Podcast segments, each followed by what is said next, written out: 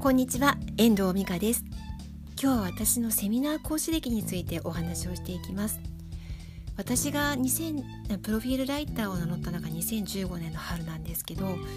その年の11月に初めてのセミナーを開催しました。札幌で開催したモニター講座が最初です。これは11月だったんですけど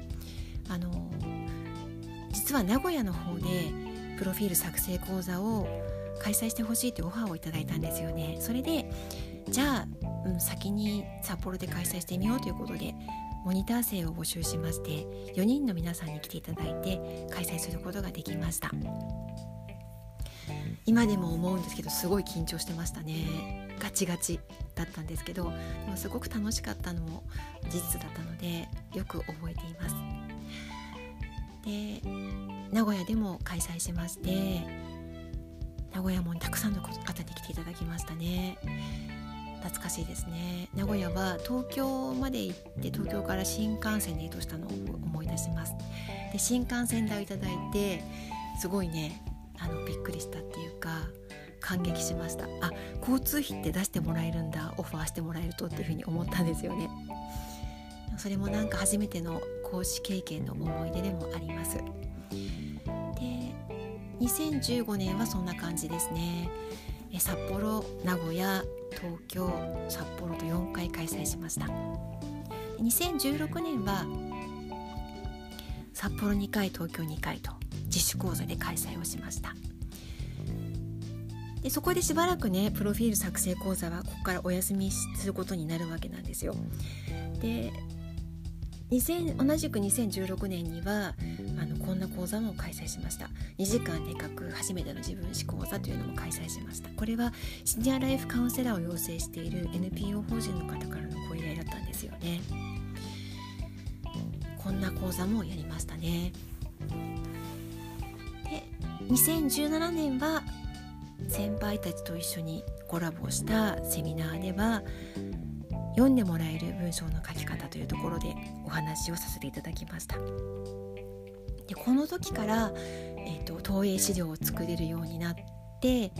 今に至るんですけどそれまではあの模造紙とかに書いたりとか紙に書いたりして皆さんにはあのお伝えしている形だったんですけど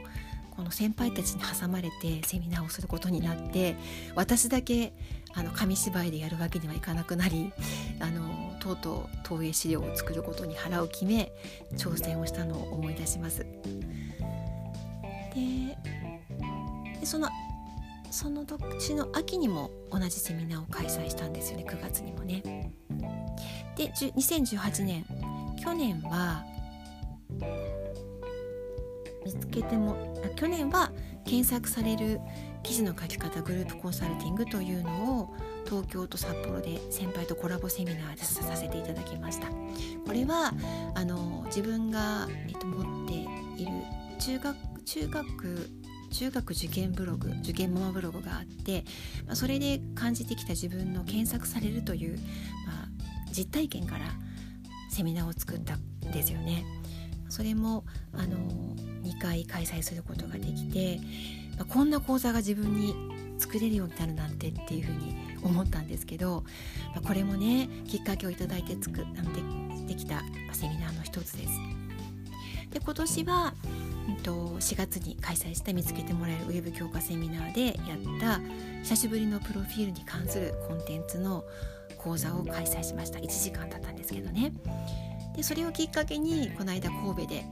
ーとフルバージョンのプロフィール作成講座は2年ぶり。プラスブログ勉強会っていうのを開催しました。なんかやっぱり時とともにねプロフィール作成講座私の伝えていく内容も随分変わってきてるなというふうに振り返りながら思います。でで今年はもう一回セミナーが決まりまして8月の23日に東京で開催25日か25日に開催することが決まりました。これはあのと神戸と同じバージョンのプロフィール作成講座とブログ勉強会の形3時間のフル講座を開催することになりました。ねまた詳細決まったら皆さんにもお伝えしていきたいというふうに思いますのでよかったら是非来ていらしてくださいなんかこのプロフィール作成講座もあの2年ぶり今年ね開催するのは2年ぶりだったんですけどやっぱりあの積み上げてきたプロフィールを書いてきた書いてきた数も増えてきてますしお話を伺う機会も増えてきたりとかしていたりあと載せる媒体もホームページが入ってきたりとかっていうところもあったりして、まあ、いろんな角度からあの自分の中であの整理をしていくような機会に今なっているんですけどどんどん講座もね自分ができるものもま進化していくのかなっていうふに感じています。ネットのね環境も状況も随分変わってきていることもあるのでね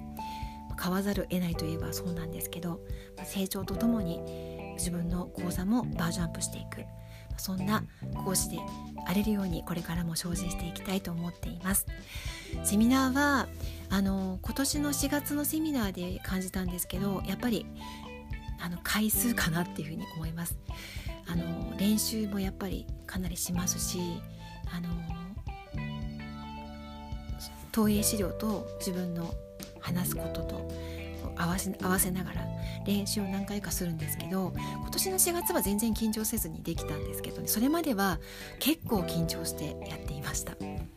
でもその度にねあの先輩たちからいろんなアドバイスをいただいたりとかしてあの立て直しながら自分の中でもあの整理をしてやってきて今年はだから4月もこの間の神戸のセミナーも、あ、緊張せずに自分の思うことがちゃんと伝えることができたような気がしています。まあ、8月のセミナーはねあのまたちょっとアウェイな感じでやるのでどうなるかわかんないんですけどあの頑張っていきたいと思っています。私は変わらないのでね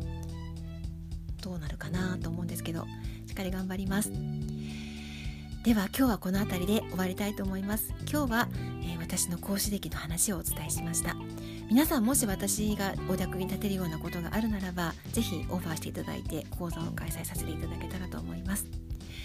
では今日はこの辺りで終わりたいと思います。最後までお聴きいただきましてありがとうございました。また聞いてくださいね。ではまた。